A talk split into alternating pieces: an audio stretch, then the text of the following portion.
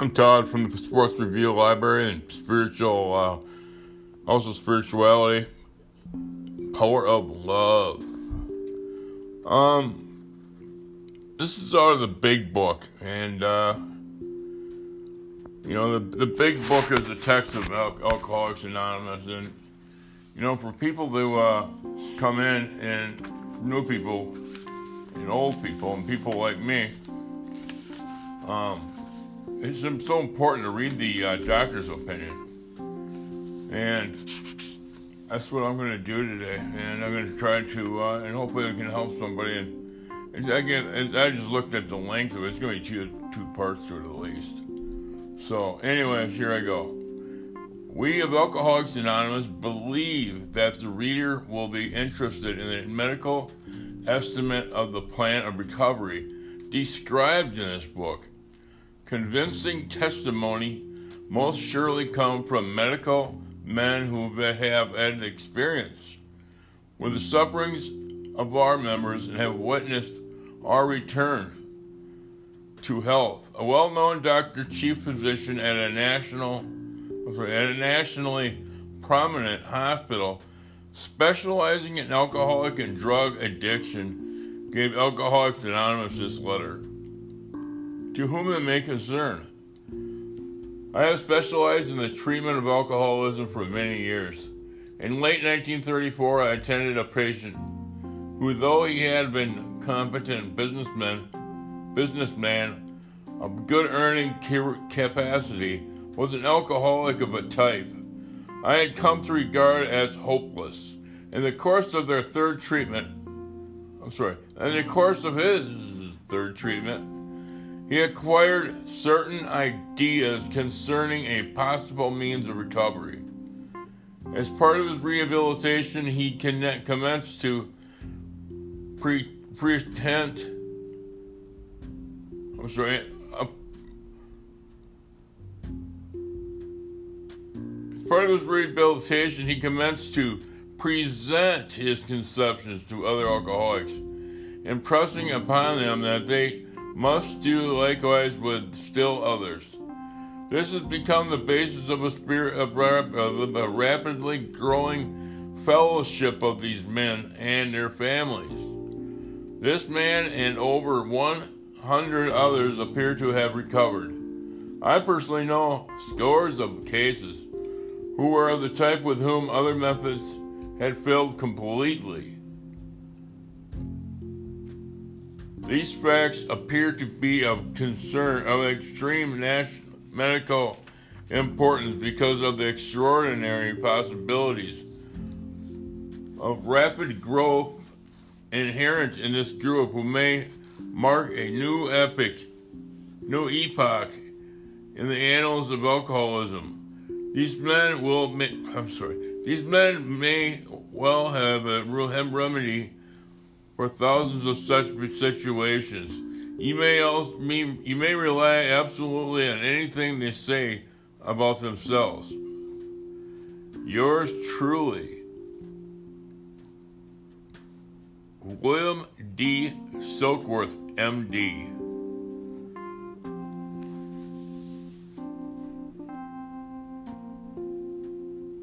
The physician who at our request gave us this letter has been kind enough to enlarge upon his views in another statement which follows. In this statement, he confirms that we who have suffered alcoholic torture must believe that the body of the alcoholic is quite as abnormal as his mind. It did not satisfy us to be told that we could not control our drinking because just because we were maladjusted to life that we were in full flight from reality or were outright mental, mental defectives. These things were true to some extent. In fact, to a considerable extent with some of us, but we are sure that our bodies were sickened as well. In our belief, any picture of the alcoholic which leaves out this physical factor is incomplete. The doctor's theory that we have an allergy to alcoholic interests us. As laymen, in our opinion, as to do its its soundness may, of course, mean little. But as ex-problem drinkers, we can say that his explanation makes good sense. It explains many things for which we cannot otherwise account. But we work out our solution on the spiritual as well as the altruistic plane. We favor hospitalization for the alcoholic who is very jittery and or befogged. More often than not, it is imperative that a man's brain be cleared before he is approached, as he then a better chance of understanding and accepting what we have to offer.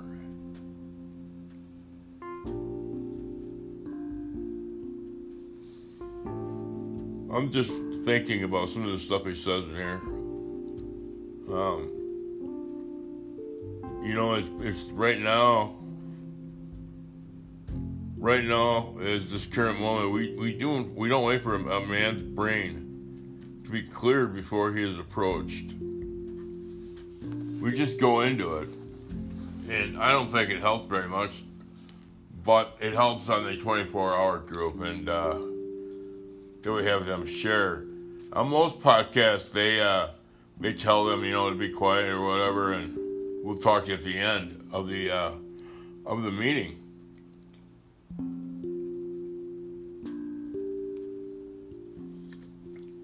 And then there's the old style, which is what they're talking about here. Is when they first come in, they take them into a back room and they do the steps with them. And um, once they do the steps, then they can uh, function. Then they let them go into the meetings. But the problem, the problem is with with newcomers, uh, treatment and stuff like that. We've had a lot of trouble with uh, people thinking that you know people people not people get offended with the treatment talk. Let's just put it that way. You know, it's just best to be open minded and listen to what they're saying. You know, we don't we don't have to put them on a platform or a pedestal, but we do need to listen and see what they're saying because, you know, sometimes treatment has some really good ideas too. I went through treatment. I don't think I learned a damn thing, but. But that's what the, that's what the thing is, you know. It's just it's it's learning to listen. That's what it is, you know. It's it's for me. It's learning to listen is so critical, and um, you know. So, uh, anyways, I'm just gonna get on the reading. I just had to stop and say that stuff. I hope it made sense.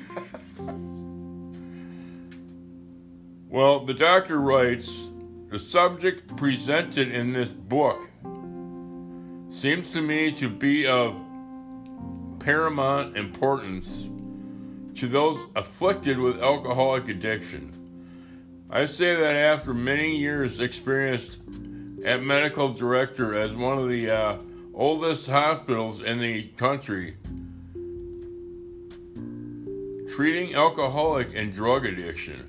There was therefore a sense of real satisfaction when I was asked to contribute a few words on a subject which is covered in such masterly detail in these pages.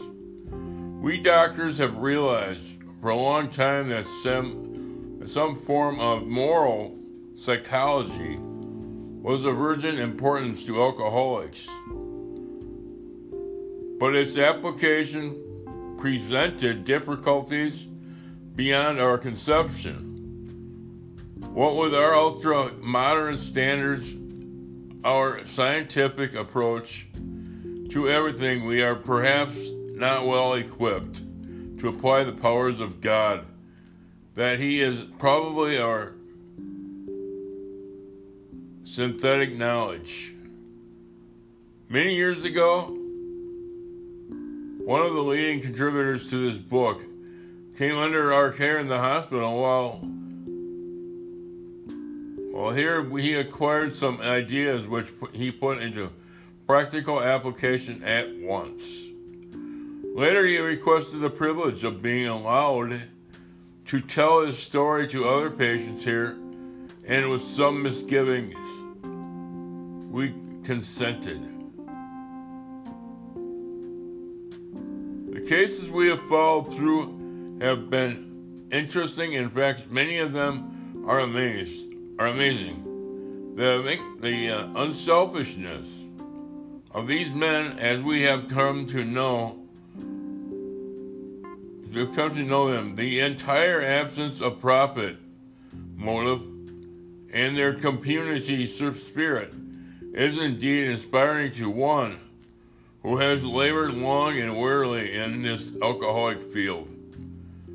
They believe in themselves and still more in the power which pulls chronic alcoholics back from the gates of death. Of course, an alcoholic ought to be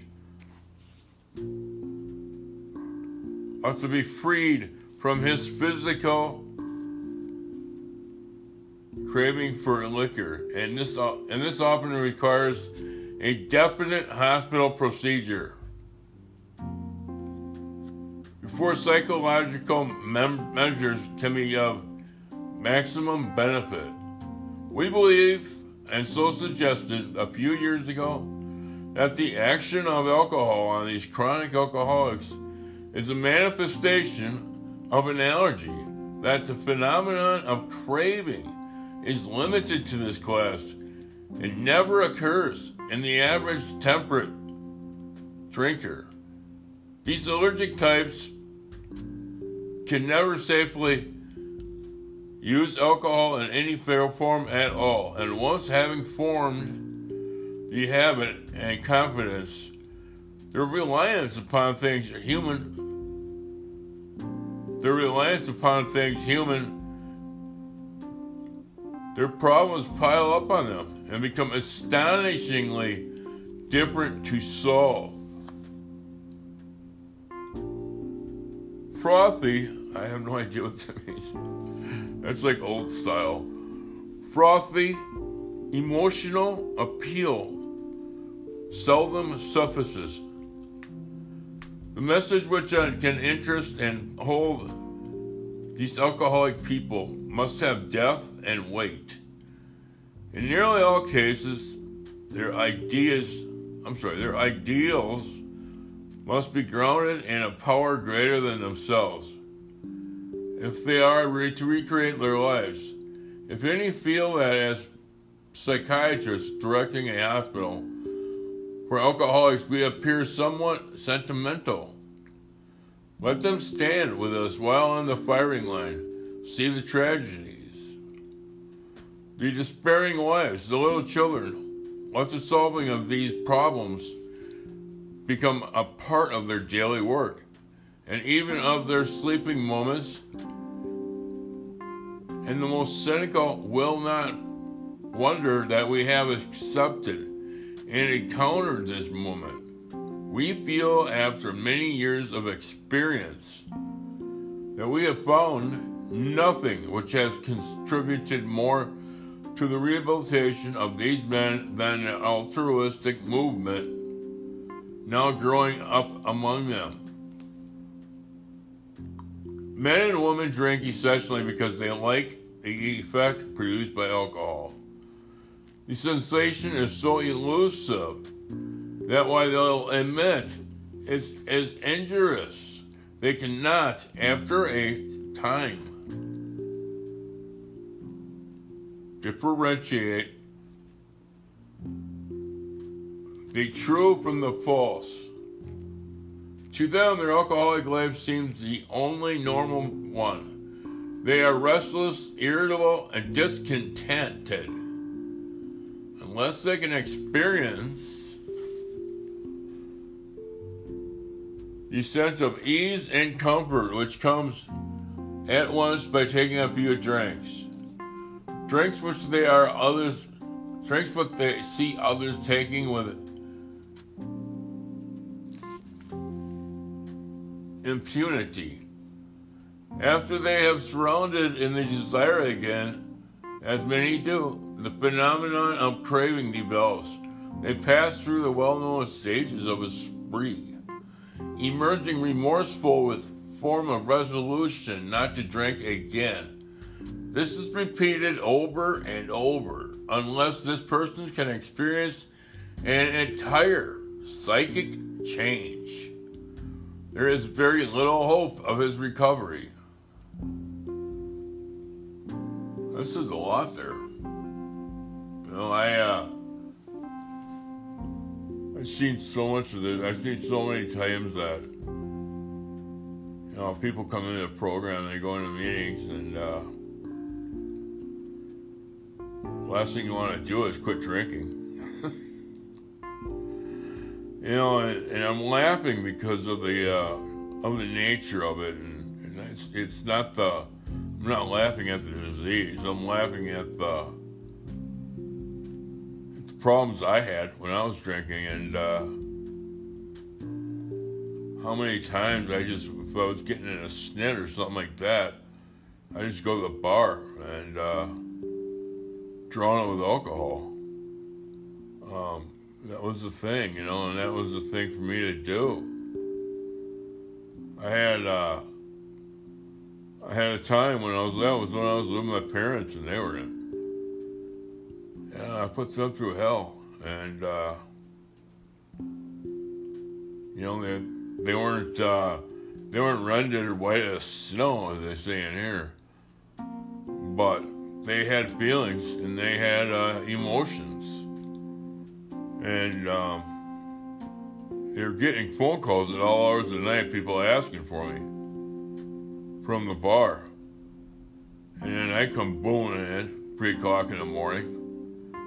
You know, they didn't know if my car was crashed or whatever, but that's what was going on with my with my drinking. So I'm just telling a little bit about my past and uh,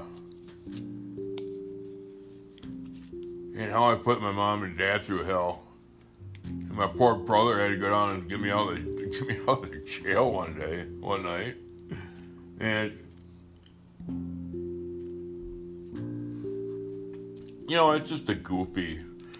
It was such a, it was such a sickness for me, and I was so sick back then that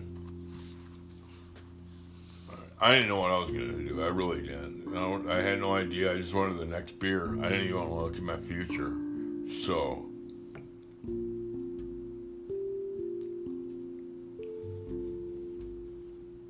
So what what we got here is on the other hand, and strange as this may seem to those who do not understand, often a psychic change has occurred. The very same person who seemed doomed, who had so many problems and he despaired of ever solving them, suddenly finds easily able to control his desire for alcohol. The only effort necessary being that require to follow a few simple rules. Men have cried out to me in sincere and despairing appeal. Director, doctor, I cannot go on like this. I have everything to live for. I must stop, but I cannot. You must help me. Faced with this problem, if a doctor is honest with himself he must sometimes feel his own inadequacy. Although he gives all that is in him, although he gives all that is in him, it is often, it often is not enough. He feels that sometimes more than human power is needed to produce the essential psychic change. Though the aggregate of recoveries resulting from psychiatric effort is considerable. We physicians must admit we have made little impression upon the problem as a whole. Many types do not respond to the ordinary psychological approach. I do not hold with those who believe that alcoholism is entirely a problem of mental control. I have had many men who had, for example, let me reread that. Men who had, for example, worked a period of months on the same problem or business deal which was to be settled on a certain date, favorably to them. They took a drink a day or so prior to the date, and then the phenomenon of craving at once became paramount to all other instincts so that the important appointment was not met. These men were not drinking to escape. They were drinking to overcome a craving beyond their mental control. There are many situations which arise out of the phenomenon of craving, which cause men to make the, make the supreme sacrifice rather than continue to fight. The classic, the classification, I'm sorry, the classification of alcohol seems more different, difficult in much detail, and it's outside the scope of this book. There, are, of course, the psychologically who are emotionally unstable. We are all familiar with this type. They are always going on wagon for they're always going on the wagon for keeps. They're over remorseful that many make many resolution make resolu- resolutions but never a decision. You know, when people tell me they're going on the wagon or whatever, I just immediately get the feeling that they're going to fall off the wagon. They're just saying that for they're saying that for show. You know, the the real alcoholic is desperate. You know, and it says in it here. You know, it's it's they're craving that next drink. They're uh their mind is just going bonkers. And my mind was too. And that's how I can say this because no matter what time of day, where I was, I was thinking about that next drink I was to have. And how much money I had so I can take that next drink. You know, back then, $20 would got me, $20 got me loaded. And, uh, you know, I, I hear it's not as much. I hear it's a lot more than $20 now. So, anyways, you know, that's it. That is so right on. And there is that type of man who's unwilling to admit that he cannot take a drink. He plans various ways of drinking. He changes his brand or his environment. There is the type who believes that after being entirely free from alcohol for a period of time, he can take a drink without danger. There is the manic depressant type who is perhaps the least understood by his friends, and about whom a whole chapter could be written. Then there are types entirely normal in every respect except in the effect alcohol has upon them. They're often able, intelligent, friendly people. All these and many others have been one symptom in common. They cannot start cannot start drinking without developing the phenomenon of craving. The phenomenon, as we have suggested, may be the manifestation of an allergy which differentiates these people and sets them apart as distinct entity. It has never, it has never been by any treatment with which we are familiar, permanently eradicated. The only relief we have to su- the only relief we have to suggest is entire abstinence. Just got to get a drink here.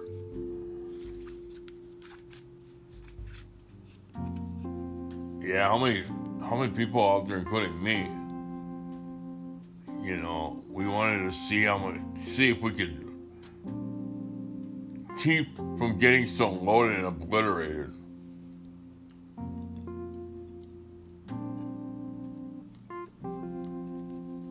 So we could, uh, you know, continue going to the bar, continue to drink, you know, switching, switching from beer to whiskey, switching from whiskey to beer, all these things, you know, that we were trying out there. The wine, trying to drink wine, and you know, they only come in little glasses, you know, so we thought that would be safe, and uh, you know, how many times that, how many times we took that drink, and how many times we thought we were uh, doing pretty well until we, until the roof fell in. But that's the way. That's, that's what they're describing here, anyways.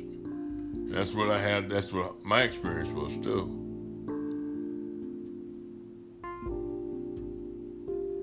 So then there are types entirely normal in every respect in the in opera in effect to alcohol has upon them. They're often able, intelligent, friendly people. I think I've read this already, sorry. All these and many others have one symptom in common. They start they cannot start drinking without developing the phenomenon of craving. This phenomenon, as we have suggested, may be the manifestation of an allergy which differentiates these people and sets them apart as a distinct entity. It has never been by any treatment with which we are familiar, permanently eradicated. The only relief we have to suggest is entire abstinence. This immediately precipitates us into seething cauldron of debate. Much has been written pro and con, but among the physicians the ground, uh, I'm sorry, the general opinion seems to be that most chronic alcoholics are doomed. Well, I'm going to end it right there. And I'm going to mark it, and then we're going to do it next week again. And, uh, there's only one page left, so you know, I'm, yeah, so I'll do, I'll do it next week, and then I'll uh, probably I'll, I'll work something out. But you know, if you know of somebody who's struggling, and somebody in your family and you can suggest, please suggest to them about Alcoholics Anonymous. And I've seen people, I've seen, you know, husband and wife go to the same meeting. You know, the wife didn't have any problems, but, excuse me, the wife didn't have, wasn't an alcoholic, but she was there for support. And that's what I, you know, I believe that's very important. Otherwise, uh, if you don't, if we don't have support, it's very hard for us to quit drinking and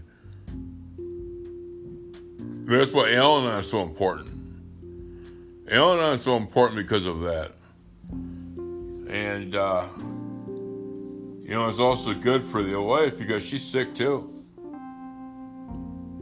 You know, we carry we carry a disease, and um, this disease is powerful. We're good people, but we just have a badass disease and that's what I that's what I always say. And you know, I I'm just uh, anyways. I'm gonna end it right there. I thank each and every one of you for listening. And if nobody else has told you that they love you today, I.